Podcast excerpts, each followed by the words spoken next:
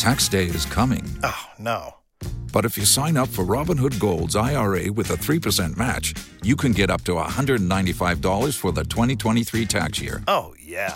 Sign up at Robinhood.com slash boost by tax day to get the biggest contribution match on the market. Subscription fees apply.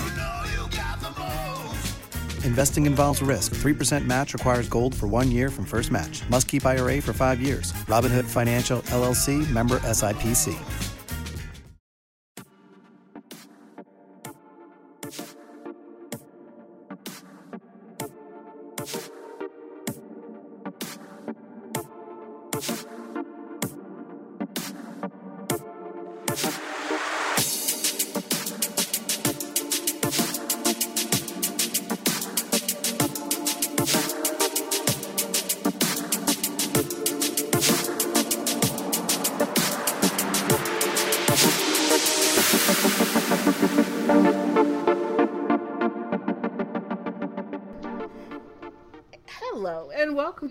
Episode 169 of the Not Your Mama's Gamer podcast, a podcast where we talk about games and gaming from a feminist perspective.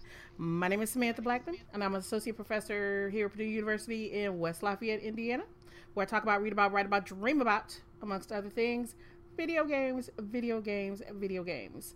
We are joined tonight by a special uh, podcast guest um, as well as uh, a regular co host. But we'll start with a special guest tonight.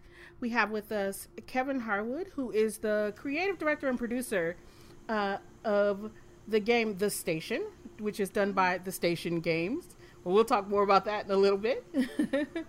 um, Kevin, how are you today? Let's start with that. I'm doing so well. Thank you for having me. Thanks for coming on. Um, so, tell us a little bit about who you are and a little bit about your project. Yeah, so I'm I'm Kev. I'm up here in Vancouver, Canada. Uh, I work on the indie and big game circuit around North America. Uh, I've done it, gaming industry is so small a community as you guys so well know. So I just get paradropped onto um, a ton of games here and there. Usually, interesting enough, in the marketing component. So this is actually my first project leading a production. Nice. Well, it's Well, a I good, mean, that's it's a a good of a start. project to lead, apparently. Oh, thank you. uh, we're also joined by our regular co-host Alicia Carabinas. Alicia, how are you, darling? Um, I'm okay. I'm gonna be probably quieter than usual because uh, early springtime is bad asthma time for me, and Indiana's trying to kill me. So there's just a preview of what you're not gonna hear because I'm gonna mute it.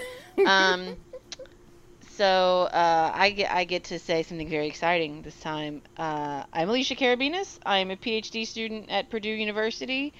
And I only have maybe one more podcast in which I'm going to say I'm a PhD student because right after that I defend my prospectus. And obviously I'm going to leave that moment a PhD candidate. Yes, obviously you will. Obviously.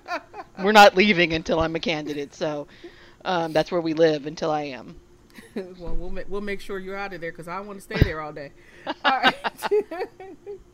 so we're gonna go through our usual what you're playing, what you're reading, what you're drinking, and we'll go through fairly quickly. Um, well, I say that, and I mean it this time, uh, because we really want to get into talking to to Kev about Yes. about the station. So, and we're gonna pretend we have some manners around here, and we'll start with Kevin. Uh, Kev, what what are you playing lately? You know what? Um, when it comes time to launch, you you don't really play games. They just sort of play you. You just try and like de-stress as much as you can. So I've been PUBGing hard. I it's I've been dropping and it's been nuts. I also recently uh, just had PlayStation send me uh, one of their VR dev kits, and uh, I'm not actually sure if I'm supposed to say that. Never mind. So they're, n- they didn't, and I've just been playing a random PlayStation dev kit, and I've been playing a ton of Super Hot and Skyrim in VR, just anything I can get my hands on in Skyrim or in uh, in VR. Oh. There's some Yeah. there's some pretty cool looking stuff in Sky and PlayStation VR. Um, there's the the cute little RPG game that has the mouse called like Moss.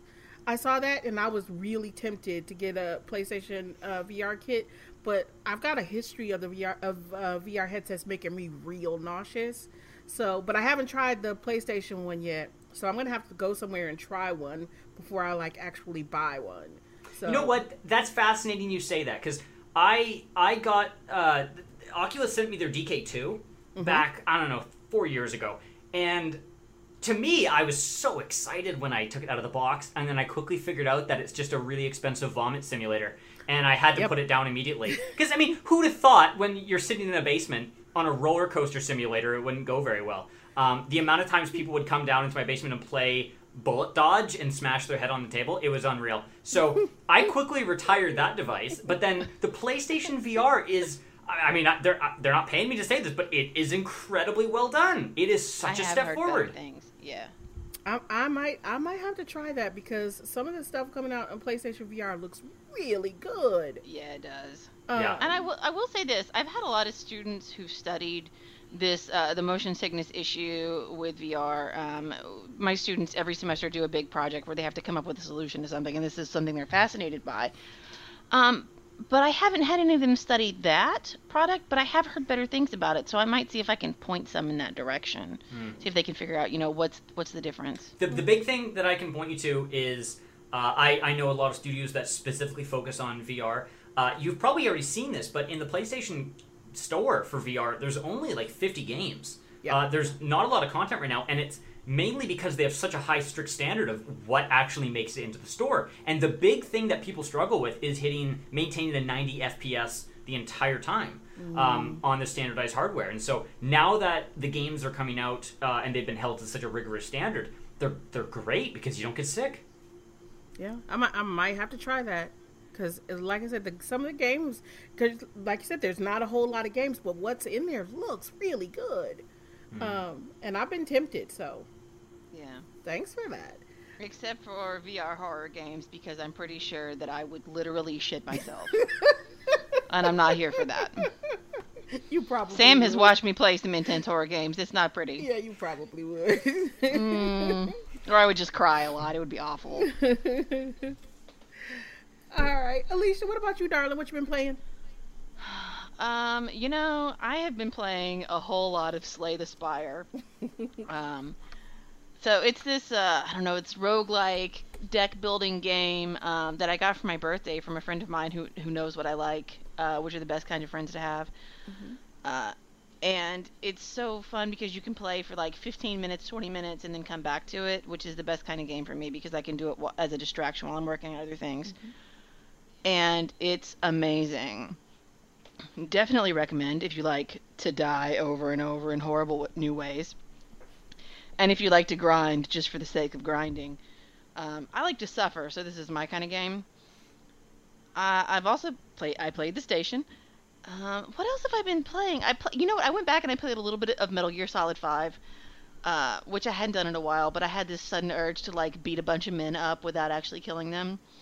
Um, and that's how I play Metal Gear Solid 5. So that was a nice distraction. Uh, but I don't think I've played much lately because I've had so much work to do this semester. I think that pretty much covers everything. Oh, I played some Reigns Her Majesty, which is delightful and immediately different from the original Reigns in a lot of really good ways. Super feminist right out of the gate, very snarky. Um, I recommend that for everybody too. Yeah, I played a lot of that when I was traveling. Um, not last week, but the week before, because I was uh, on a plane. Uh, So I played a lot of that when I was traveling, and it was pretty fun. yeah, the self awareness in that game, just right out of the gate, you're just like, damn. like, oh, look, this queen is really effective. Let's kill her. Yep. Yeah. Exactly. All right. So, well, I'm thinking I've I've been traveling a lot, so I haven't been playing a lot of um, a lot of larger games. I think we can put it that way because I've been carrying my Switch with me because I can you know move around with it and, and stuff. So um, I played um, this really cute. It's a, like a little tiny um, puzzle slash point and click adventure game um, called One Eyed. I'm gonna slaughter this because it's from a little Russian studio. One Eyed Kutkh, um, and, which is really fun. Uh, and it's a really super short game. I think I finished it in like an hour. And that was because I was trying to hit everything. Um, I've been playing um, Mulaka as well, uh, which is really fun. You're gonna hear folks are gonna hear more about that, so I'm not gonna go on and on about that because I'm gonna go on and on about that other places a little later. um, I'm ready to go on and on about it with you. yeah, yeah. Uh, PUBG. I've been playing a lot of PUBG. I get I get the PUBG bug and then I don't want to play anything but PUBG. Um, and that's kind of where I've been for like the last week or so since I've been home. I've been playing a lot of PUBG like all the time. It's like, yeah, I got 20 minutes. Let's see who wants to play PUBG. And then three hours later, I'm still playing PUBG. Um, and of course, the station. Um, I've been playing the station. Uh, I played through, just got a straight through the first time I played it. Um, and I really enjoyed it, and it kind of blew my mind. So we're gonna talk about that without talking about, the, you know, the end, maybe. I really, oh no, but the end is so good. I really want to go back because there's some things I missed, and I didn't realize at the time that I wouldn't be able to go back to certain places. So I'm gonna play it again. Yep, that's what I. That's why I had to go back, and I was because I went back because I I missed two achievements. Um, so I had to go back. So Oh, I, no. I had to go back because one of them was find all. I I always called them uh, when I was playing. It's like, oh look, it's a glowy talkie orb. Um, so. So the voice recordings, I had to go back and find those, and then the other one will solve all the puzzles. And apparently, somewhere I'm, I missed one of the puzzles because I still have not gotten that achievement. oh my god, I have to say, uh, we're gonna talk about this later, but I'm gonna say it now while I'm thinking about it. I usually do not like puzzles in games, but I really enjoy these. These were fun. They were fun. Yeah. And I want to talk about the paintings. Oh. Oh. I'm gonna warn you now. We're gonna talk. I took screenshots of all the paintings. Oh, that's awesome. Oh, they were so good. Yeah, yeah. So yeah, I've uh, so I've got to I've got to finish because I've got to get that last achievement in the station because I want to find out what that other puzzle was. I love puzzle games, so this was right up my alley, um, and so that's what I've been playing. Um, what about reading? Uh, is anybody reading anything interesting? What about you, Kev? Anything interesting? You know, not like you haven't been busy or anything. um, yeah, I I'm a I love uh, I love reading. The my Christmas wish list was over overbought. I I was really happy. Uh, I've been reading through a weird uh, eclectic mix of things. I don't know if you guys all know the latest Can- Canadian celebrity Jordan Peterson. Uh, he's Yeah. this uh, free speech activist out in Toronto, and he published a book on how to not screw up your life. And so I've been uh, reading through that. Uh, I've been interestingly uh, reading through Pixar's latest book on creativity. I think it's three years old at this point now, but it's fantastic on how they run their production. Uh, I've been reading The Art of War by Sun Tzu because you know why not? This is the time, I suppose, to do it. Um, and then uh, I actually was given a book by my sister, who's a um, she does Broadway, and she was researching a role or something, but I don't know how, and I don't know how I got this in my head, but it's a book on the rise and fall of the Third Reich, uh, written from the perspective of a Jewish journalist living in Berlin uh, during the whole rise of it, who was a reporter for the for the BBC. So I've been swapping around between those books. Oh, sounds like a good eclectic mix of books. It's been not too bad. Yeah, cool. What about you, Alicia? What you reading, darling? Well, not Jordan Peterson. Um, actually, lately I have uh, just been reading a lot of theory, uh, so I'm super boring. Um, one of the members of my committee promised me a package of books, basically, if I am a good girl and read lots of uh, Zizek. So I've been reading a lot of Zizek and Judith Butler. So please send um, pain medicine, headache pills, and booze to my say house. booze. Booze. Yes. You definitely need booze with that. Uh, but reading some of uh, Judith Butler's uh, stuff on critique and uh, and dissent has been has been really good. Like I, one of the essays that I've been reading, I've read before, but I have a new understanding of it now.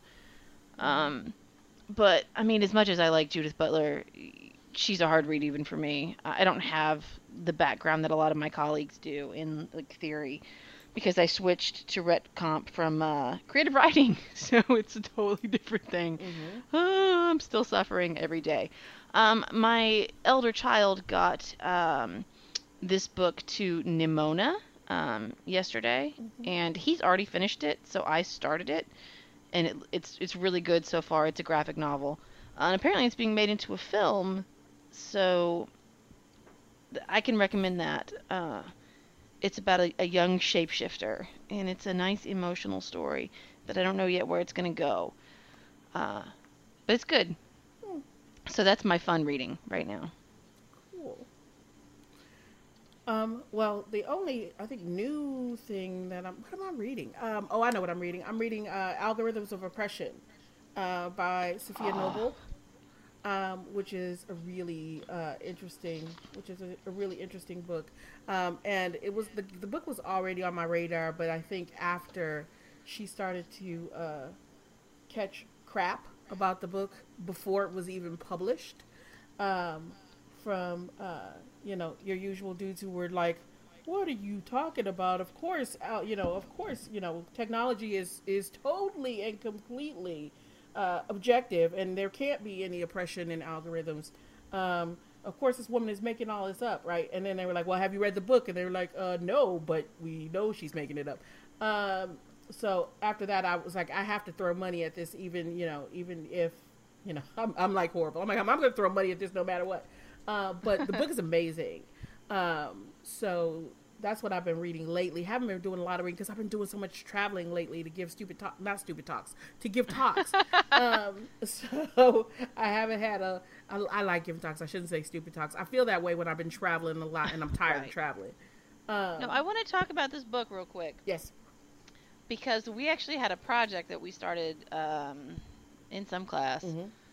uh, because we noticed some of the stuff that she talks about in algorithms of oppression, Yes. right? Yes. Like uh, our professor had us comparing um, just the kind of stuff that came, like literally the the information that you found, not the searches, Mhm. uh, on like Cesar Chavez, Martin Luther King, and then some other activists, and uh, we started to notice what like auto the auto complete would put in, Yes. and it was it was interesting, right? Mm-hmm. Um, so we had a huge amount of notes. So I was both really excited and also somewhat disappointed to see that book appear because I was like, damn, we were going to write an article, but also, look, we're validated. Um, and I have my students recreate some of those exercises in class, right? Because I want them thinking about like how to read search results. Yeah. And not just accepting what the computer feeds to them. Um, and this is the issue I have with a lot of like, well, computers are totally pure, right? Because everything is programmed by a human, Yeah. and we're all flawed. So you know, shit happens. Yeah. Uh, Yeah. but I'm I'm really excited to read that book. That is next on my list. or even you know even the way like search engines learn right because they, Yeah. they do right i mean if it was it was like less than 10 years ago that everybody was talking about how to google bomb so that they could get so you people could get the results that they wanted them other people to Oh, yeah. get when they searched for a presidential candidate for example or Yeah. i mean so er, I guess everybody's forgotten that already, right? So now, now technology is pure and pure and, and angelic once again because everybody's forgotten Google bombing and also forgotten, you know what? They're that you know people come to whatever they are doing, whatever they are programming with their own thoughts, issues, and biases to begin Oh, yeah. with, right? Um, Well, and plus, if the search engine learns you as like a human, like when I search stuff about avatars, the search engines return things like, "Here are issues of representation with avatars," because the search engines know me mhm. now. They're like, "Oh, this is Alicia. She's totally searching for some shit about representation." Yeah. Um, but if I complete those same searches on a different computer, or I'm not logged in, I get you know wildly different results. I search for Avatar, and it's like Avatar: The Last Airbender. You know, I mean, Yeah. it's like totally different Yeah, absolutely. um, and it's it's impossible to ignore. Um, I mean, these systems are so entwined with who we are as humans that it's really interesting to consider like where the system ends and where the human begins, and vice versa. Mm-hmm. Yeah, so you know what we're gonna have to do? We're gonna have to once we're all done reading this book because you're gonna read it too. So once Yeah, we're gonna have to have a roundtable. Yeah, we're gonna have a round table. We're gonna talk about the book. Um, that's gonna be fun. That's fine. I'm good with it. so let's jump to the real fun part. Is the the what you're drinking part? Um, A lot because of my cough. That's a good excuse. Oh, you said what? Not how much. that's a good excuse. She says, pouring more into her glass. Um, Kevin, I don't I don't know if I warned you about the what you're drinking part. Um, I don't know if that's in the guest document that I sent out. um, but uh, We're academics, so we drink a lot. We Yeah, what that's, that that's great. it's like we have to. Um, but but you're in Canada, and that's like a requirement. I'm from Michigan, so I completely understand. Um, so what are you drinking? Uh, anything fun, interesting? Well, uh, recently, my about a year ago, my closest friend married a hardcore German family, um, and so they they sort of brought me into their German crew, and now I can't stop drinking German beer. It is so good. And I remember the first time I met the uh, the father of my friend's uh, wife. He said, "Would you would you like a beer?" And I said, "Yeah, or maybe a Corona or something." He said, "Oh, like that's great. I can get you some dishwater too if you'd like that as well." And I'm kind of with on that quickly- one. yeah, I quickly figured out that I need to settle down and I need to learn what this gentleman recommends is what I drink. And so at first I was getting just wrecked by this by this gentleman's uh, hardcore German lagers, and now I can't drink anything but it. And now I'll go to a bar and someone hands me you know something lesser, and I'll just sort of like throw it at him and say, "How dare you? It's dishwater." so it's the the transformation is complete. I've also um, in preparation for the next project we're working on, I'm having a lot of Glenfiddich. Oh, I feel like that's, that's a project I can interesting get behind. Yeah, I know. I want to do some research for this. Nice. All right, Alicia. Uh, not how much are you drinking, but what are you Oh. drinking, darling? Okay. Well, before I tell you, I do want to tell you that on Saturday I attended a class on brewing beer, uh, which came with free beer, so it was very exciting. Um, a little, a little weird, a little like I don't know. We just decided to see what the city needed, and we didn't know how to brew beer, so we started, which was you know like privilege on parade, but whatever. Yeah. Uh, I did get to eat some malt though, some like that was interesting. Um, but now I know a lot more about how beer gets made, so I'm really excited. But I'm not drinking beer tonight. I am drinking whiskey ginger because I can drink a lot of it uh, quickly, which helps my chest. Look, I'm sorry. It's not that I'm just a crazy booze hound. It's just that I'm dying. I have Chloraseptic. I have Robitussin. I can't have cough drops anymore because they're bad for my body. So it's like Chloraseptic, Robitussin, and whiskey. All right. this is my life now. And I'll have my inhaler right here. And I have my super inhaled steroid inhaler also. Um, so if you need to know what my life is, right now it's being a, medis- a medicinal octopus. That's Super nice. fun times. That's nice, though. What are you drinking, Sam? Uh, we are drinking buddies and twins apparently tonight because I am also drinking whiskey ginger. Um, I I found brought you into the fold. You did. Um, I I actually found locally the Fever Tree ginger beer and not the ginger ale, um, which is much better than the ginger ale. BRB driving to Sam's. They didn't have it at Sam's. I got this at No, I mean to your house. Oh, okay. Yeah. Well, I have some because I picked up a little extra. Um, but the Fever Tree ginger beer, which is has a little citrus and a whole lot of ginger bite to it. Um, unfortunately, it does come in these little teeny tiny bottles. Um, so Yeah, you have to pop a lot of them. Um, so I am drinking a Jack Daniels and Fever Tree ginger beer because Mm-hmm. of the citrusiness of the of the ginger beer, I, the sour mash whiskey just kind of melds really well with it, and I'm all over that. I'm all over that. So, but but I'm pacing myself tonight because we have a guest, and I don't want to have like four of them and get sloppy. So I'm being good. I'm not sorry, not sorry, but um, I can usually keep it together pretty well, so it'll be okay. Plus, I want you to like me, so because I really like your game, um, so I'm gonna be good. good job. He's like, oh I'll my god, these women. I no, know. no, I had uh, I had someone interview me, and they were they were just flat out drunk. They were it was they were drunk, um, and they were asking questions about things that I don't think a psychiatrist should ask about a marriage. So anyway, uh, Oh, I wow. think, I think we're on a good. We're track not gonna far. do that. I promise you that. Probably, Yeah, we're usually pretty at good. least an 85% probability. We're pretty good. We pace ourselves, and we have a rule that we usually don't start drinking until the podcast starts. So usually, I don't know what Alicia's been doing tonight. All right, so that takes us through what you play, what you read, and what you I've been working. said she. So let's talk about this game, which is pretty amazing. Um, because it's a, it's I love indie games. Um, let me just, but everybody knows that because I'm playing indie games all the time. Um, and so when this one like came on my radar, and I was like, it's a, it's a space game, right? And I like space games. I'm a huge to talk about AAA titles, right? I'm a huge Mass Effect fan, but then I also play like all the smaller like um, space games that come out, like the Tacomas, and like there's the the new one that just came out like this week, like Surviving Mars or something, um, is on my radar, and I want to pick that one up. But then the station, I was like, this looks really interesting because I also my um my kind of dirty little secret is that I love mysteries of all kinds, right? So when it was like sci-fi mystery on a space station, I was like, this has my name written all over it. Um, tell us, tell me this. I got it. This is the first question I have. Where did the idea for this game come from? Yes, I want to know about the inspiration.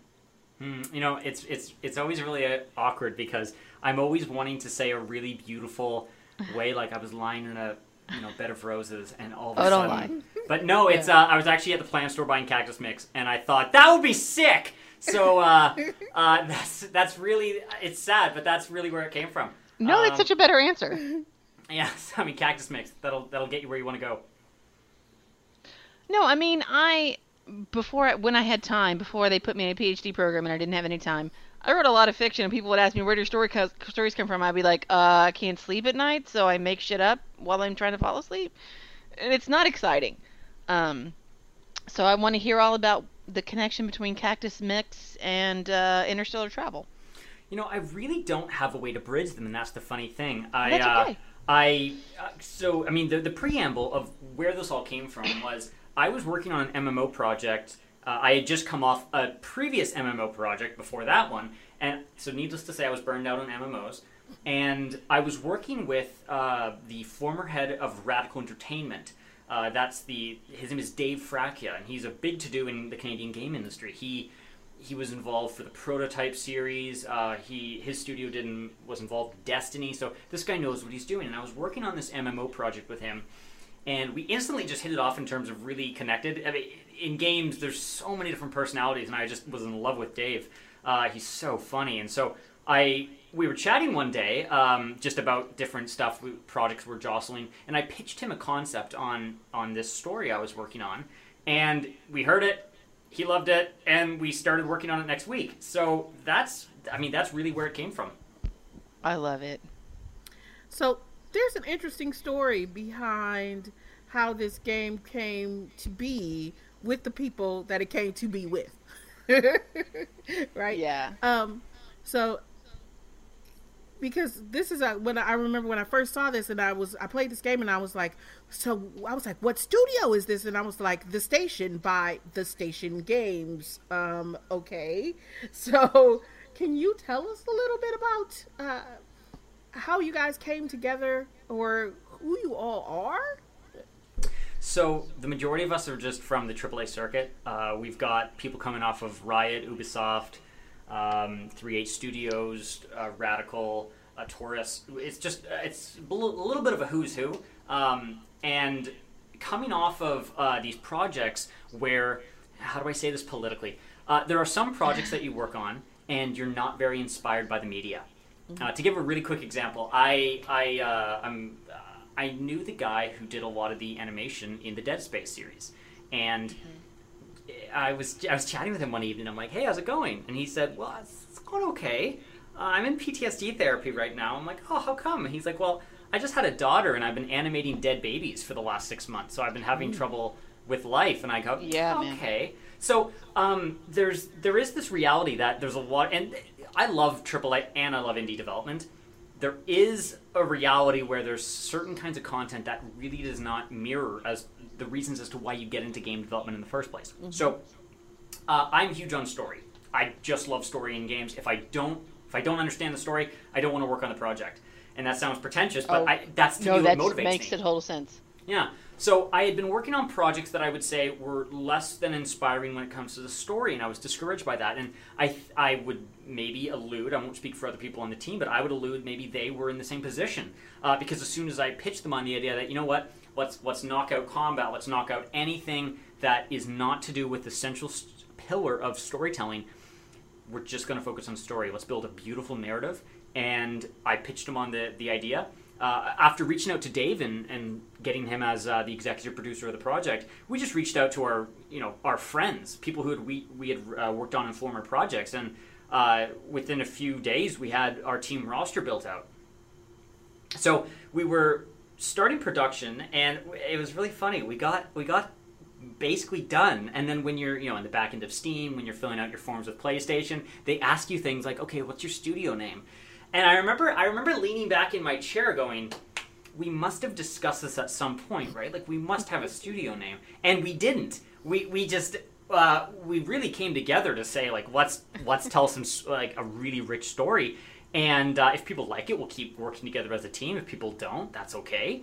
Um, and so we didn't come up with a studio name. We just said like let's let's just do this. So uh, we really didn't have a name. We just said, well, let's just take the legal incorporation doc name that we have and, and go with that. And so people keep people keep saying like, oh, there's this new studio, the Station Game, and I'm like, uh, mm, not wrong, but you're not right. So at some point we need to circle back and announce that. Uh, It was funny. We were working with our PR team, and they said. Uh, you know, so what's your studio name? And I said, you know what? That's what I was supposed to do last week. I was supposed to come up with a studio name. So we've been mulling over stuff, and uh, we actually came to the decision as we're launching that you know what Uh, and this is not a not a shot at anybody. It's just i know a lot of studios that don't even have a game made. They're like announcing so and so studios but they've ne- they have no sort of portfolio of what they're about what they're trying to do. Mm-hmm. And so we said let's actually not be let's not be the studio. Let's not represent who we are our reputations. Let's not represent what we what projects we've worked on. Let's instead just say here there's a game. It speaks for itself. If you like it that's amazing. If you don't that's that's even that's great. So our goal was to not sort of put ourselves forward as a name and face. I've worked on a couple projects where it's not even the game content that you're interacting with in the, in the circuit. You're it's just the like a few individual who really have a reputation. And I always find that generally doesn't produce how do I say this right? It, it's it's just to me a little bit backwards. I want the game to speak. So uh, again, we are excited to formalize as a studio based on the results that we're seeing with the station, uh, and so we'll be figuring out the name soon. That was gonna be my that was gonna be my question. I mean, because I, know I love the game, uh, and Alisha and I know because Alisha and I talked about it. I won't speak for her, but I think she liked it too a little bit. Um, and but other folks that I, everybody else that I've talked to that played the game, really enjoyed it. Um, and I was gonna ask, you know, what has you know outside of my small circle of friends, right? What has reception been like for you guys on this game? Oh well, I mean, it's we were we were really pleased. So across all of our platforms, uh, user scores are between eight and 9 Uh, I mean, right now the biggest the biggest seller is actually Xbox. I didn't expect that, but we're right now hovering between like a four point four and a four point five out of five. So yeah, the reviews were really good. Yeah. I was excited. Yeah, it, and it's it's always really funny. Um, the there's certain there's certain genres of game that I've worked on. The more I've always had a rule of thumb that the more artistic a game is, the less deviation in critics and critic reception there is. The more realistic a game is, the more open to interpretation and then like or dislike there is. So yeah, uh, huge spread. We had people say like opening day, like wow. Uh, we had reviewers say, you know, really was moved by this. We had other people sending death threats. So you gotta have the spread. You gotta have that wide, that wide You gotta variance. expect the death threats because what's the game industry without that? Am I right? Right. Oh, for sure. No, I think that what you said was really interesting, and I, can we unpack that just a little bit more about this idea of like art versus realism? Oh, for sure. Yeah. Where do you think that comes from? Oh, so okay. Um, the way I've always looked at it, and this is my perspective, and I'm not speaking for anyone else on my team. I'm not speaking for any of my past clients, but the the way I've always interpreted game design is that uh, games have nothing, in my opinion, nothing to do with the physical mechanization and the extension of yourself. So, for instance, when I'm driving a car, that car becomes my legs, right? That car is the extension of me. Uh, games are not really meant to facilitate that, in my opinion, right? I mean, if I'm using, uh, if I'm using some sort of weird uh, device that lets me control a robot on Mars to do mining, right? It's an entire utilitarian facility. It's a it's a mechanic driven around how well can I execute what I'm trying to do. Um, games are entirely driven around the artistic nature of something. They're they're entirely drawn about let's create an atmosphere, a tone, a voice, a style, a personality, and you get embroiled into that. Now, just as when you meet people. Uh, you either like or dislike them. When you meet games, games have a personality and an embodiment of themselves. So I, I find it's really normal that the more artistic a game is, like let's take Journey. I've never met someone who didn't like Journey. I've never met someone who didn't Sam like. doesn't. There, there we go. So the the reality is is uh, when you go for something that's hyper realistic, you are now comparing yourself. I mean, that's what the station is. Yeah, we went no, for this realism. is really important. Go ahead. I'm sorry. Yeah, I mean, you, you're just really. You're, the problem is, is with art, there's if it's super, if it's super um, niche and and creating its own uh, perceptual mapping of what it's trying to create, you're not comparing it against anything. You're going, well, it is what it is. And I either like it or I don't like it, but it's it is what it is. When it's a realism title, you're comparing it against the benchmark of reality, and so it's easier to subjectively go, well, you know what? Yeah. If I use my washing machine in real life, it does a load in 30 minutes. This game. This game is 27 minutes. I can't get immersed. I can't get immersed. So you're you're pitting the game against any individual player's lifetime of anecdotal experience. Yeah. Um, that's a really interesting perspective that I don't think has been discussed enough.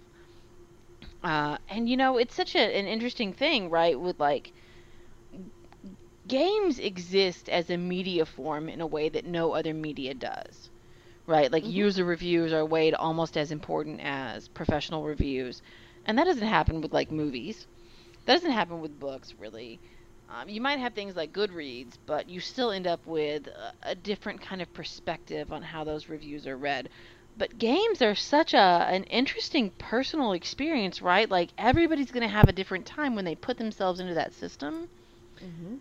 And it's like we know that even if we don't talk about it in those terms. So I, I think this is this is a really important discussion that we just don't have enough. But something that's that's more artistic versus realistic is more abstract and open to interpretation and we're like, well, okay, that's just your perspective, man. But uh, the realism we can all kind of get behind, like this is realistic or not, because we all have a general frame of reference we can compare it to. And we all come Yeah. with Oh, I'm sorry. I was gonna say we all come with different expectations, right? Because I mean, I I have to I have always come to games with certain expectations, and it t- usually takes me a minute or two to say to myself, okay, you can't put your expectations from past games on this new experience. You have to experience this new experience as a new experience. And I had and I did that when I was when I started playing the station because I started playing it for like the first 20 minutes of the game or so. I was like totally on edge. I was like, when is something going to jump out at me and I'm going to have to start fighting? And then I was like, wait, this is not that kind of game. Um so I mean, and then like when you go into the uh, the common area, like the the the common area, like the sitting area, and you look up and there is that figure in the uh, in the window above, right?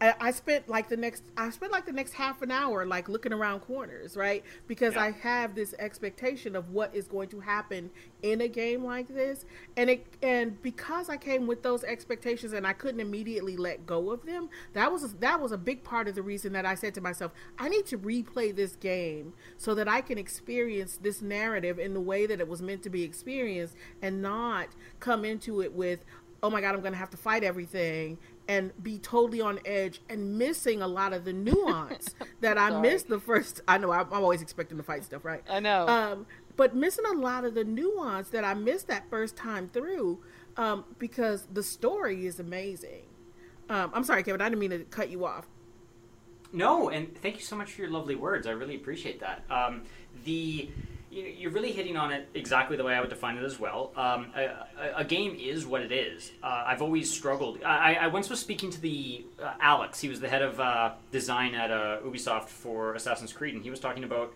how you know uh, you can either like a story or you don't like it, but there's no such thing as a good story or a bad story. The story is what it is.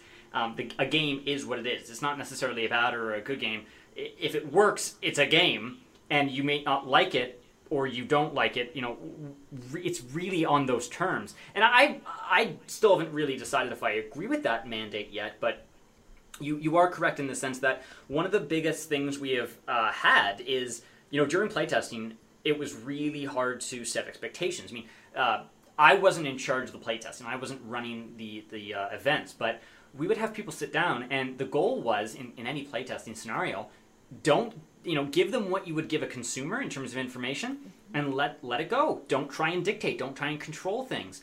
Uh, don't try and guide the experience. And so we had we had people sit down and I was watching the gameplay footage and these people were playing it, bless their hearts, as a first person shooter. They were like ducking and, and like behind walls and like it was really interesting. Um, so you know the again the style that you bring into the game helps dictate the experience or hinders it. I'm not sure which one. But it's it's really it's it's interesting that I hate to say just say it's interesting. It's so basic. Um, but that that you're so aware of of those potential levels of player engagement, right? I feel like there are like we've interviewed a lot of game developers on the podcast over the years and some of them are very cognizant of that idea of like what is the person going to come come with already in place to this game and some are not some are like very you know this is my message this is what i want to get across and it is what it is um, uh, but the real answer, if there is an answer, is in the middle, right? Because it's a combination of what the player brings to the experience and what the game has to offer. Mm. And it's what happens when those two things mesh. Um, and I think that what happens here, I spent a lot of time reading the Steam reviews of this game. I've been reading a lot of reviews lately. I read the Xbox reviews, I read the Steam reviews. Um, but lately I've found reviews just in general very fascinating. And there was a huge split between people who predicted the ending and people who didn't. And there was like a fight on steam oh yeah. between these two that factions. was a good fight yeah fight. i know. And people were like i don't know it was really predictable to me. And people were like well just because you predicted it doesn't mean it was predictable. Um, but it was really funny the things that people hinge their prediction or lack thereof on. Mm-hmm. Like what i thought was going on was not it i was really suspicious of one of the characters, and I was like, this motherfucker is causing everything. um, until I got to the paintings, and then I changed my mind. Uh, really? But, yeah, but but just watching all these different people and like the, what they brought into the game with them and and how it framed their assumptions was really fascinating to me because I think there's a lot there that's worth unpacking, and it's how we read these clues. Because the game has a variety of clues that can be read in different ways. One thing that I thought was interesting is that everybody found Aiden, who's like the engineer, mm-hmm. relatively sympathetic. But why people found him sympathetic was very, very changeable.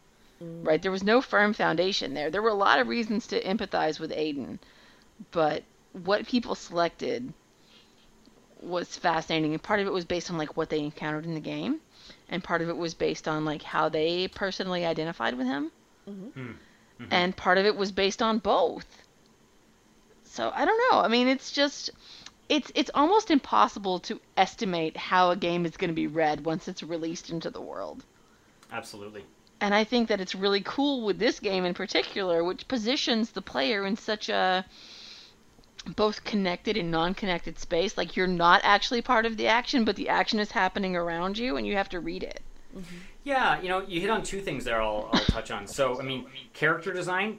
I knew that character design was finished when we would run our playtests, and we would run them like D and D style. So I would basically, you know, be larping hard and uh, just taking groups of people and running them through. I would, you know, head on down to a local university and just say, anyone who studies game design, come to this class, get in there.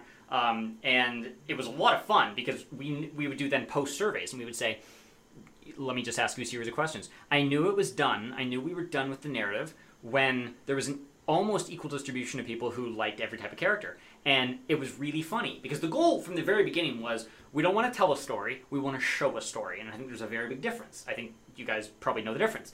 And I was really frustrated by the amount of people who wanted something really explicit. They want they would, you know, right after the gameplay go, "Oh right, so who did it?" You know, it's a mystery game, so who did it? And I would say, "Exactly. Who who did it? Who do you think did it?" And the whole idea was to pose shades of gray, not 50 shades because that's taken by someone else, but we really wanted to focus on what kind of person identifies with what kind of character. And so by digging into certain kinds of clues, by digging into certain kinds of traits of a person in these characters, you start to identify with them.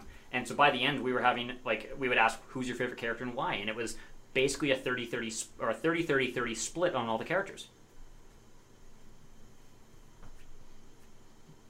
So I've got. I wanted to laugh during that, but I was coughing, so I was muted on every possible channel. That's totally fair. I, I, uh, I'm never sure when these jokes are going to go well, so let's. We'll just. I, I, was oh. terrified. I was like, "Oh, tough crowd, move on." No, no, okay, no. So it was funny. No, Sam, hang on. Okay. So the audience can't see this right now, but Kevin's on. Ca- I'm sorry, Kev, is on camera, and he's standing, and he's so intent about what he's saying, and I love watching him right now, and I wish that everybody could see him um, because he's so into talking about this game and like the way people identify with these characters is kind of cool. Uh, I just wanted to make that observation. Well, thank you. So It, it makes me want to go back and play it. I, mean, I already wanted to play it again because I missed some things, but it makes me want to go back and play it again for other reasons to like read a little bit more deeply into these characters. I really liked the captain.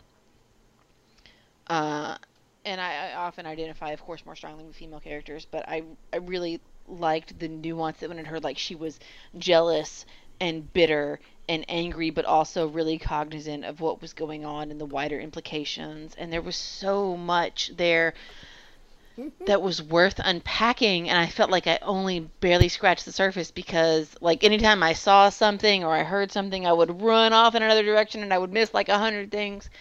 Um and I don't know how you played it, Sam, but it might be really interesting to compare.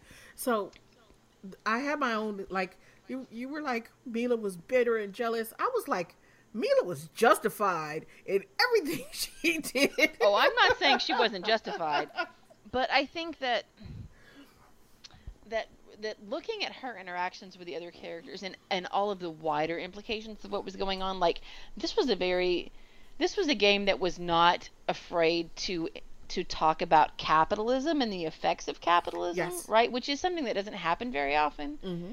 Uh, and but it just becomes part of the narrative. Like it's not the central point of the narrative; it's just part of this world that's constructed, and it makes it feel very robust and realistic. That there are all these different factors that you can consider, right? If you want to focus more on like Mila and her personal relationships, you can. If you want to focus on the wider systems and like the, the political situation, you can. If you want to focus on the combination of those things and how they intersect, you can. This game can be read a dozen or more different ways, and that was amazing. It- it Thank actually you, thank you. It actually It's uh, was. There's been a couple instances where people reach out to me and they go, you know what, the way you injected that narrative to really, you know, take it to the man and to really be, you know, such a such a left wing commentary. I was like, oh, okay, okay. And then I've had other people come forward and be like, you know, your ultra right wing views are not welcome on on this channel, but I, I respect your right to say them. And I said, oh, oh, geez. So, uh, you know, I, I've quickly I've quickly learned that I'm terrified. Um, you know, and I'm, and I'm grateful that I. I didn't really plan for for any of this. I was just excited by the story. Um, you know, the the themes. You're, you're totally right, guys. Though I mean, you can go micro or macro, and I think it's fascinating. Uh, like I was the one who wrote it, but yet I'm still fascinated by it. Like my favorite my favorite thing was the the leaving the interpretation of these characters. Right. So I mean, Mila you either have to decide you, you can't you can't go in the middle here. You have to pick that either she's an insubordinate captain who could have led to the en- entire situation that happened on board right when she's asked very explicitly to do something by email by her superior. And you don't know what that order was right? So she either was insubordinate and led to the situation that happened or she was an altruistic moral person who rejected authoritarianism. You have to make the decision. Yeah. and i find that fascinating because people depending on the traits they bring into the game they identify with someone. And so i love hearing you know what? I hated it when she did this. I loved it when she did that. But then on the macro stage i love um, the themes that i've never seen explored in sci-fi before which is what we were so excited to do was look at uh, I, mean, I would say the main one is intergalactic imperialism right? You you discover an alien civilization. What's the next step? Do you grant them human rights? Like does an alien have a human right how do you explore all like stewardship the idea of they don't know you're there what do you do with that right what's what's your role as an advocate of their success and how do you define success all of these questions were what i was really excited to explore yeah. The, Sam, I want to go off book here. Okay. Is that okay? yes, you may. Okay, so like we had some questions, but like fuck it, right? Um, my question for you is that my my secret theory that is relatively unpopular is that a game only exists when it's played by a player. How do you think that that? How would you weigh that idea in terms of the station? Um, that's a that's a great question. I uh, I think it goes pretty far, but the only thing I think I would maybe perhaps as add as a dialogue is I don't necessarily consider this to be a game. I consider this to be an experience or a narrative. Um, you know, Ooh. I throw people into uh, like I when we were when we were focusing on this, we were really trying to nail down what the puzzle sort of overhead broad arching theme is, and we picked intuitive problem solving. These puzzles are not, oh no, I gotta hack the door, so I better play pl- pong for an hour. Like you know, it, it, it doesn't. we tried to always make sure you were immersed into first the actual gameplay and the story narrative, so it makes sense. Second, we tried to intertwine you into the characters. We tried to immerse you. It like I mean, when you're solving a mechanical problem, hmm, Right. you're meant to be guided into the process. Like of the you mechanic. actually have to look at the engine and figure out like, okay, where are all the wires connected? Like Yes. that was good. That was a puzzle that made sense. It wasn't just a puzzle for the sake of being a puzzle. Yeah. Yeah. And and so the second component was the fact that uh, the way everyone has their own process. Everyone has their own process for writing stories and for approaching this. Mine was uh, I don't know. I don't know if this is mainstream or not. My, my sister works on Broadway, and so I spend a lot of time talking to her about how she approaches character. But I tried to do a lot of uh, method uh, direction and method, uh, not acting, but method writing. And so what we did, and you'll see in the documents that I that I shared out to you, is that you know a third of the game design documents are focused around the characters, are focused around getting to know a three-dimensional character, uh, everything from their Myers-Briggs to what motivates them, what's their history, how do how do you wrap up a character into an, an entire entity, how do you create a an, a, a person, and so then I would spend my evenings having a glass of wine, putting on music, and trying to talk to this person, trying to have trying to see how they would how they would organize their lives, how they would view money, how they would view relationships, how they would review power, um, and fleshing out a character into a three dimensional way. And so, the like I said, you know, 15 minutes ago, we didn't want to tell a story. We wanted to show a story. And so what that meant was we set, you know, the whole game was one giant storytelling machine. You know, you walk into a room and it's a living scene. We're, mm-hmm. we're not, you know, you're not walking over to a computer and they go, I am a mechanic. You, we've really tried to flesh out what that meant for a person, what kind of motivations they would have in spite of their, their grievances with life. So I hear what you're saying in terms of a game is only a game when the player's injected. I, I think I, I think I'm paraphrasing that. Um, it, in this case, I uh, I don't know. I think this is almost like a living story, and the the player becomes witness to it. No, I really love that answer. It makes me super happy. so I the when we start talking about the ways that we experience it, right? Because um, for me, it started out with the with the characters, right? And I was really into the characters. I was really into Mila. Um, I think probably because I probably saw a lot of myself in Mila, and I was like, yeah, I can I can see this, and and I would have done something similar, right? So as we started to to to figure those the characters out, and I'm not even gonna talk about Silas. Um, yeah, right? because Silas was just too well written, I think, because Silas was not my favorite. We could just gonna leave it at that. Um, I thought Silas was responsible for everything. Please continue. it's like I don't For like while, this dude. It must that, be him. yes. It must be him. yeah. Um, Until I got to the lab. well, and, and that's the thing, right? And then when you start to get into the like the actual mystery part of it, right? When you when you go through the labs and you start to see like you start to see the sketches and you started to you start to read the lab notes and you start to see things like in the lab, and I was like, okay, so there were uh, I'm trying not to. So I was like, well, this is not a spoiler, right? And I was like, that's a human eye, right? And then we start to like go through, and then I was like, but that's not, you know, that's not a human appendage, right? So and you start to go through, and then because I streamed this the first time I played it, the first time I played it through, I streamed it. I wish I had Um, now. And one of the mods in my stream channel um, is finishing her PhD in microbiology. Ah, yeah. Nicole, what's up? Yes, Nicole, right? So she was uh she was there and so things that I would miss, she would be like, Go back, go back, go back and then she'd be like, Yeah. That's this and I was like, Oh so I had a little help in figuring Yeah. things out as we went along. But no, I- if I just can say really quickly, a lot of this scientific shit, those were really good clues. Like y'all did a very good Yeah. job of seeding just enough, but not too much, which I think a lot of games fail at. That's all I wanted to say. Yeah. I, I have to give a shout out for that to uh, I really did not want to be that guy who sort of said like it, it, it happened because of space wizards so i really wanted to make sure we had the the scientific backing to make this be plausible so i actually ended I up reaching out to the canadian space society and saying hey uh, we're making a thing. Do you want to jump in and, and sort of pick it apart with us? And so they went through everything that we were working on and built out a, uh, you know, a pretty a pretty comprehensive uh, audit of everything that we would need to make this backed by what our understanding of science is. That's so great. I'm sorry. I'm just really excited right now. No, I I get uh, you know I No, get go ahead, really excited when when devs actually go out and find like factual information instead of relying on space wizards, right? Or Yeah. Wikipedia. or, or, or Wikipedia, yes, right, all those things because um, for those of us who like, even those of us who know like a little about science, right, when we see something that's like a glaring inaccuracy, it's just like, really, you couldn't have done better than that. Um, so to have that there in that way was is one of the things that made it such a great there are all of these little things in the station that come together to make it such a great game and that's one that's definitely one of them well, thank you. I'm glad it paid off. Yeah, that was, it was it was amazing. Please don't stop doing that. keep keep doing that.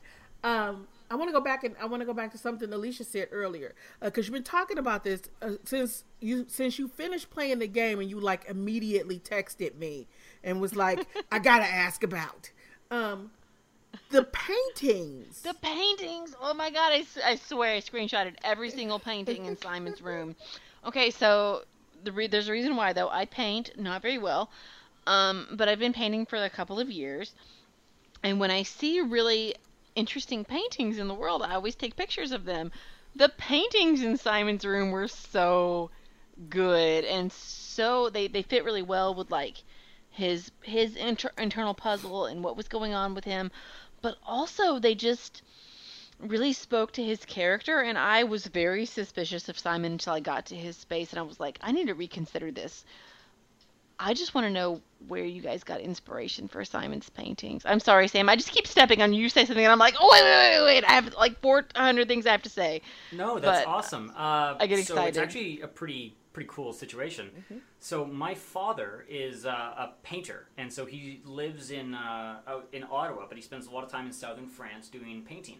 And so when I was trying to construct this character of Silas, and you know the kind of intellectual that he was, um, you know my my father is a man who fills his like his heart or his, his house with beautiful art. And so you, you walk around his house, and it's just a gallery. And so I reached out to him and I said, hey. Uh, I would love it if we could feature some of your art. And he does galleries and he does all these art shows all the time. And so I said, could you build a portfolio for me of your favorite abstract art that really blends into these emotions and characteristics? And so he compiled all of them, and that's his art. That's so great. That's pretty amazing. That makes me really happy. Like I I I can't remember the last time I was this excited about something.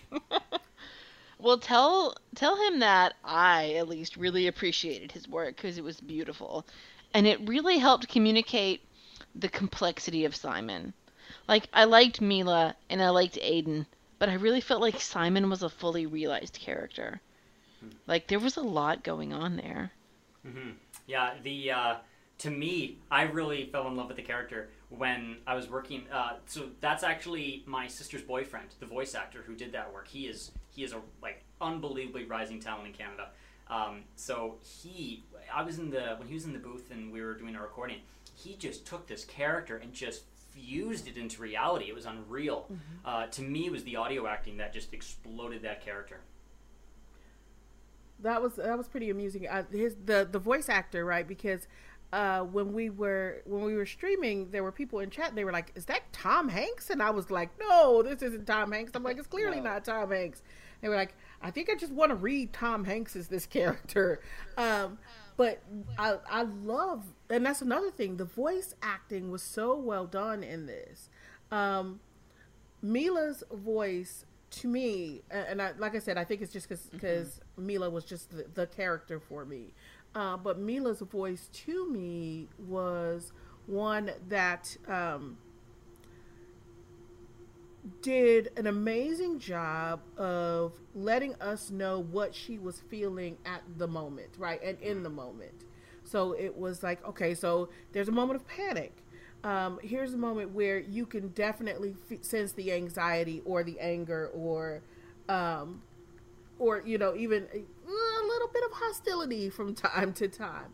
But specifically, the way that she, um, she is she is not as unmalleable as you initially think she is.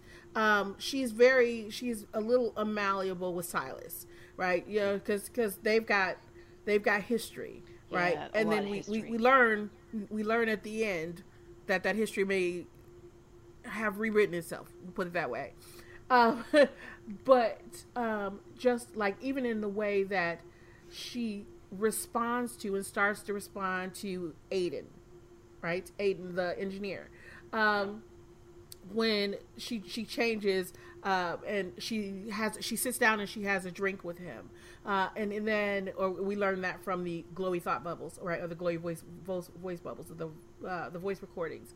Um, and then when you go into the room that has the conference table and you see the notes, and she's like scratched out a note that says, you know, you can't drink on the job, and then it's scratched out and it says you can't drink so much, like during the day, right? So she Yeah. starts to understand what is going on, you know, not only with herself but with those around her.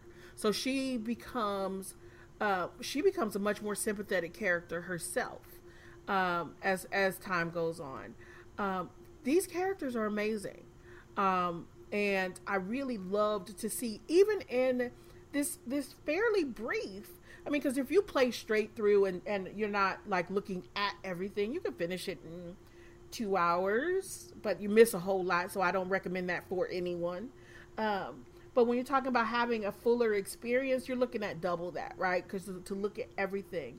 But when you go through and you and you see this evolution of the characters themselves, right? You see growth within these characters in a three or four hour period, which is pretty amazing. Yeah, the I Alex, uh, the voice actress of Mila, was a friend of mine I went to. Uh, I did some schooling with at one point. I I know you're not supposed to do this, but when I was listening to the character of Mila in my head, I instantly heard this this woman's voice, and she she nailed it for me. Uh, We we we threw her into the booth just to like say, you know, potential character. What do you think?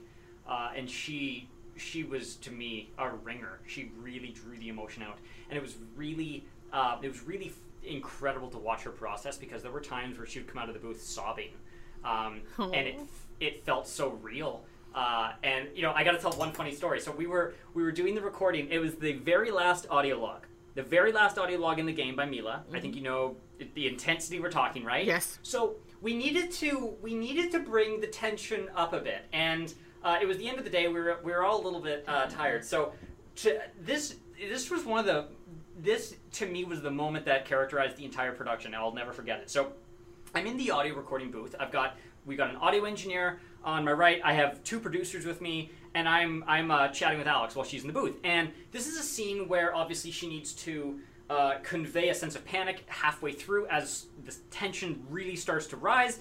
And so um, I, there was this one part where we tried different like sort of role playing to really build out that tension. And finally, my uh, the executive producer Dave, who is a fantastic audio coach and, and voice director, uh, said, "You know what? Like, let's just run it again. Run it again on repeat." And so he went over to the door of the booth where she was in and started pounding on the door and like swearing at her and like saying he's gonna break in and like kill her. It it was crazy. So I was terrified because I look over at my audio engineer and he's got his head like just buried and he's like panicking. I look over at my producer, he's turned into the wall, like just in, in the wall, just hiding, cowering. I'm looking I'm looking at the, the footage of Alex in the booth and she's pan like she's like legitimately panicking. And I'm sitting there and I'm like, I'm gonna go to jail. I'm the union's gonna kill me. Like this is this is it. I'm go- I, the career's done. People were walking past the hallway, like looking through the window, being like, "Oh, we'll just call security right now." So that was uh, that was how we got that scene. Wow. Well, it hmm. worked, but shit. I You remember were paying for that therapy. I, yeah, I remember we opened the door and I was like, "Oh, okay, we're done. We're done for the day. Thank you." And I was I was terrible. Luckily, that was her style of getting you know getting into character as well. But oh my Like, gosh, yeah. that Also, was we love you, and please don't sue. Yeah. Right. Oh my gosh. So, okay, um, I know Alisha has another question, uh, but but I do. I have a million questions, but well, one really big I one. was like, we're, we're not gonna ask him a million questions. That would just be rude. Um, and I totally forgot what it was. Go ahead and ask your question because that story just threw me all off. I know. It's like, whoa. No, okay. So if you, for us at least, the history of game studies is broken down into two things. There's a lot of other things, but these are the two big ones. There's ludology, which is like the game is the thing, the mechanics, the system, whatever. And then there's narratology, uh, which is just story and the meaning of story, as though these things can't be like one, right? Mm-hmm. So here's what I want to ask you: is, and it's a complicated question, and I'm sorry. I'm just going to spring this on you. How do you feel that story and mechanics are functioning here as one? And I want to ask you this specifically because you seem really knowledgeable about how the different levels of the game are working together. And it's not something that actually often gets talked about by game designers. How is the story feeding the mechanics and vice versa? Mm, like, why a, is this a game and not a movie? Yeah, that's a great question, Alisha. So I, uh, my way of approaching it, maybe again very divergent from a lot of other folks, but the way I view it is you have to put the the center of the game. You have to define what you're trying to do. You have to define what you're actually trying to do with your game. And so for me, it was let's put story as our cornerstone, as our pillar. The game is story, story is king. And so when you're designing mechanics, it's actually very easy. You throw the story on the whiteboard, right? And you don't need to design anything. You actually just let it speak to you. You just let the experience speak to you. So if I'm telling a story and I want people to be immersed, I want people to be able to hear voices, they need to be able to read, they need to be able to process what's going on, they need to be able to absorb it.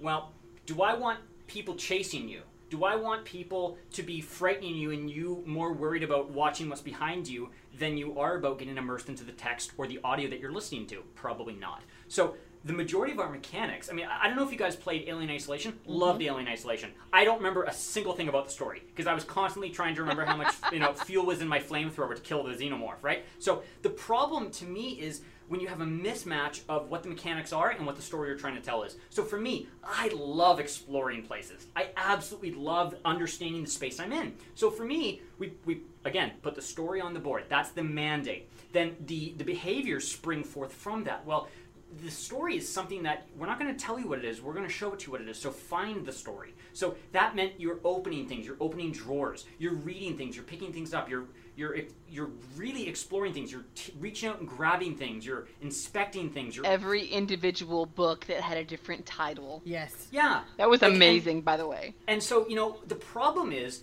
is when you say to yourself story and story is going to be shown not told and then you don't do things like add individual book titles and i don't know if you noticed this but we spent I spent hours writing book titles based on where you were in the game. So if you're in Silas's room, if you're in Mila's room, you're I reading totally content. noticed. Yeah. Yeah, and so that that not only fleshes out more about the character in terms of what she's reading, but it really speaks to where yeah. we're at in society when you're reading books of that narrative, of that style. So to me, yeah. the mechanics spring forth based on what the story is asking for. And that was what we tried to do in every instance. We tried to make it so puzzles were based around you having to discover what the puzzle is. We tried to train you very early on that we're not going to hold your hand and say, go do this, go do that. We let you stumble your way through like you're in charge. You need to figure out what's going on.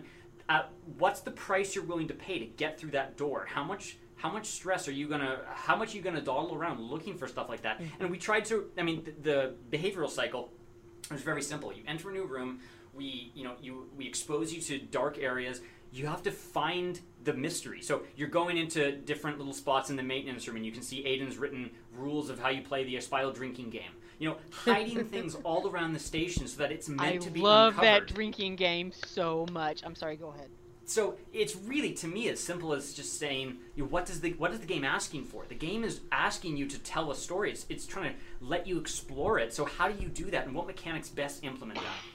Yeah, and I, and I noticed the books, and that was really interesting. Like, for example, with Silas, right? At the beginning, you've got more books that are just kind of feeding into his scholarship and feeding to whatever he's working on. But about midway through the game, you start to find the books that have a lot to do with ethics. And I was like, oh, so Silas is not maybe as bad as I want him to be. But still, he's Silas, and I can't back off from what I from what I originally thought. Um, so I mean, like I said, I think it is these like little things that come together that if you spend the time like paying attention to the little things in the game, like the book titles, like the paintings. narrative harmony. you you get all of this right and you get a larger read on the individual characters as Yeah. well outside of what the story is that's on the surface and what interactions you even see between other characters um, uh, on the Espial, right? Uh, but but you get the inner workings, like what they're thinking by say what they're reading, right? Yes. Mm-hmm. Absolutely. Everything in the game adds to something. Like it's all there are puzzles, but the entire quilt is one big puzzle that reveals something about what's going on.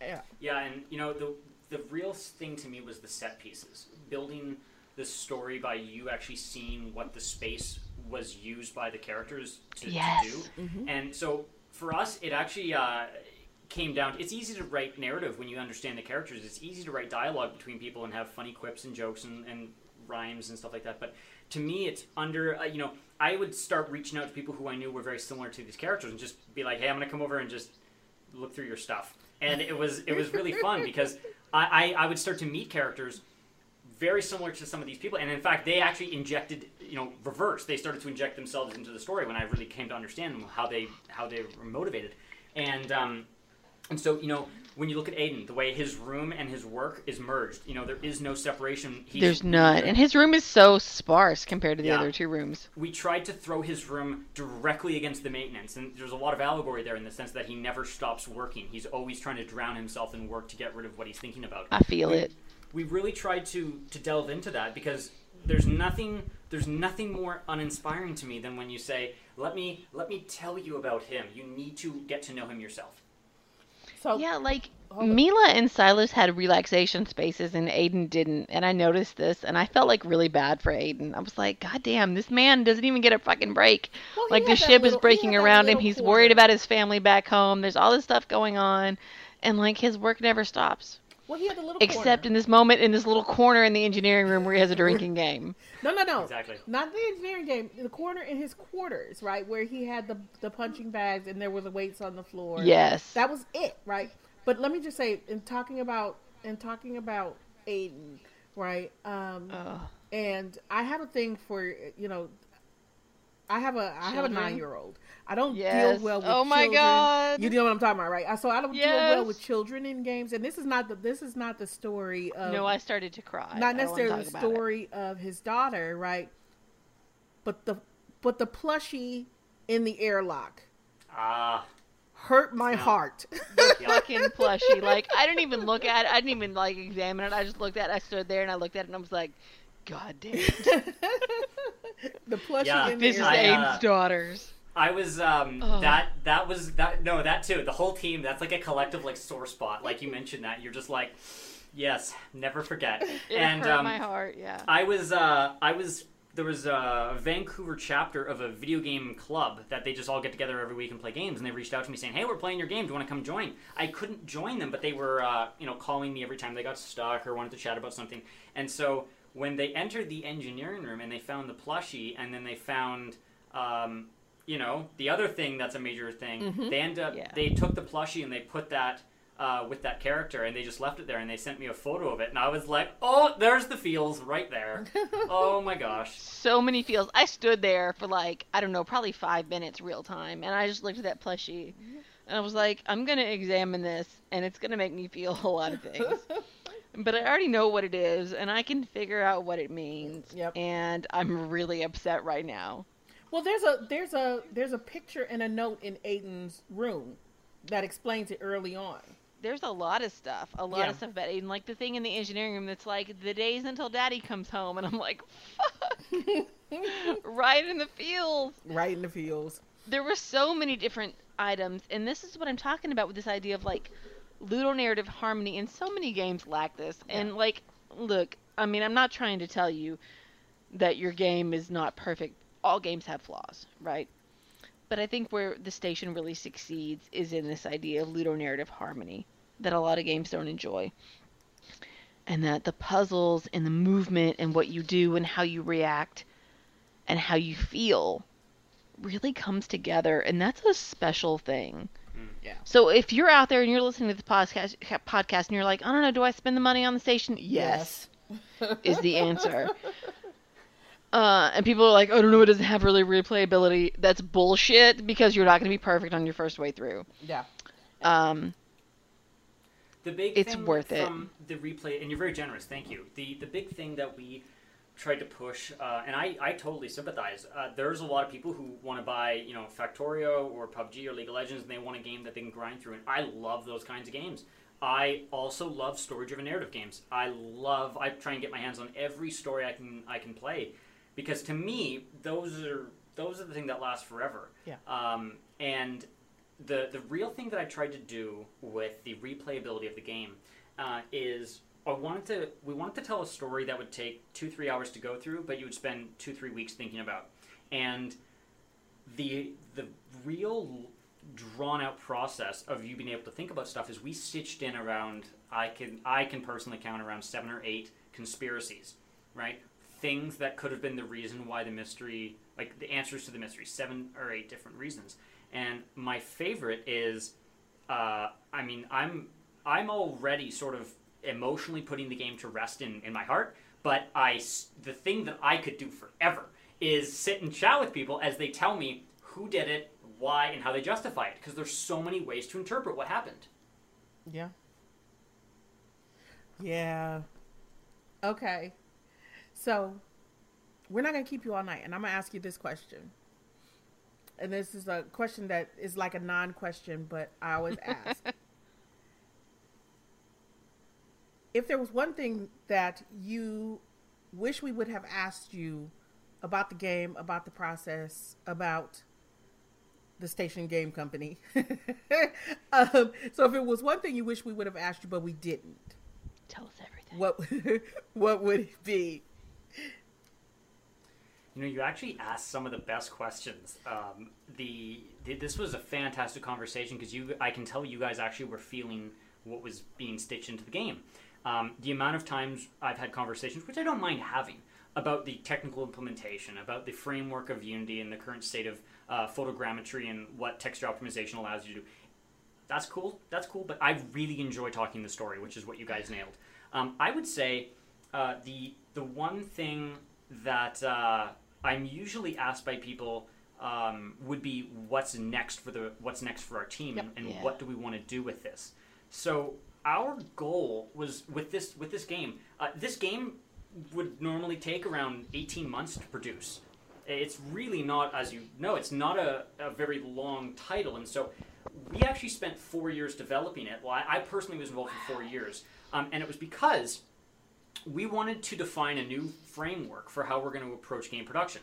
The whole idea is that we want to take AAA level quality, so the same level of stringent uh, control that we run in quality assurance for AAA games, uh, the same procedure of doing uh, level gray boxing, everything. We wanted to do it at the highest level of, of quality. We wanted to make sure that we were delivering something at the highest value we could. So the reason it took so long to, to produce this title was because we were not just designing the game, we were designing the process to make games like this. So what we're so excited to do is is start to dig into this process and really start to pump out titles along this style because the thing that's really been affirming for me is that there is a hunger for rich story in games. Yes. there is a real desire for people to think about some of the more darker morality in life. Yes. and you know we tr- there was a very clear thing i tried to stay away from. Um, uh, there's many different perspectives and many different uh, faiths faith backgrounds on our team. I'm no exception. And I wanted to be able to have conversations in this game uh, that were at what I would call the lowest common denominator. And what I mean by that is there's when someone's upset, when a character's upset, they talk, they don't swear, they don't get violent, they don't hit people. Uh, when two people are in love, they express that love through through talking to each other. They're not making love in the closet somewhere. um, you know, there was no gore, there was no swearing in the entire script. Uh, we tried to maintain a level of propriety that allows people of any kind of perspective to play this game in a safe way that they can, you know, interact with these themes in in uh, and and these themes are some of them are very common, some of them are very progressive.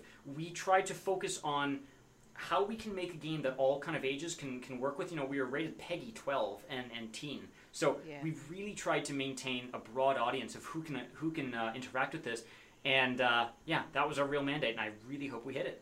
Yeah, I'm gonna sit down with my eldest, who just turned ten, and we're gonna play it together. Yeah. Yeah, I could. I mean, this is definitely something that that my daughter's almost ten, um, and this is definitely something because she likes mysteries as well, right? And this is definitely something I feel like I could sit down with her and play as well. So I think you, I think you guys nailed it. Um, Yeah. In terms And of and being able to discuss things like the uh, the periodic table, right? The layered periodic table, and like how that was used, will be really fascinating. Yeah. We might just have to have you back. this has been uh, this has definitely been one of my favorite podcasts I've been on for the launch of this title. So yeah, that would be a pleasure. So, yeah, thanks so much for one. Thanks for making this game. Um, Yeah. Two, thanks so much for for you know agreeing to come on the podcast and talking to us about it and being so darn entertaining while you did it. Like I said, I wish everybody could just see him walking around and like gesturing. Um, so I guess with that, it's going to bring us to the end of this episode. Um, and thanks so much to to uh, Kevin Harwood for for talking to us about this game. Um, everybody, go if you haven't already played this game, you need to play it um, right now. So as soon as podcast is over, I want you to go to your Xbox. I want you to go to your PlayStation. I want you to go to Steam. I want you to buy it, and I want you to play it. Um, And I just can I just say really quickly, one of the best reviews I saw said that for the price of a movie ticket, I got something a little bit better than a movie. yeah, Take that with you. You get something that's like a movie but interactive and that makes you think more than a movie will. Absolutely. So if you want to waffle over the price, take this moment and say, "This is something I can insert myself into Mhm. for the price of a movie," which you can't usually do. So it's worth it. More than. So that is going to bring us to the end of episode 169. Uh, and until next, so until next time when we hit up uh, episode 170, uh, where we have some other exciting things going on, but we're not going to tell you what just yet. Um, we'd like to say to everybody, um, stay warm, stay dry, stay safe, and as always, always, always, my friends, game on. Game on thank you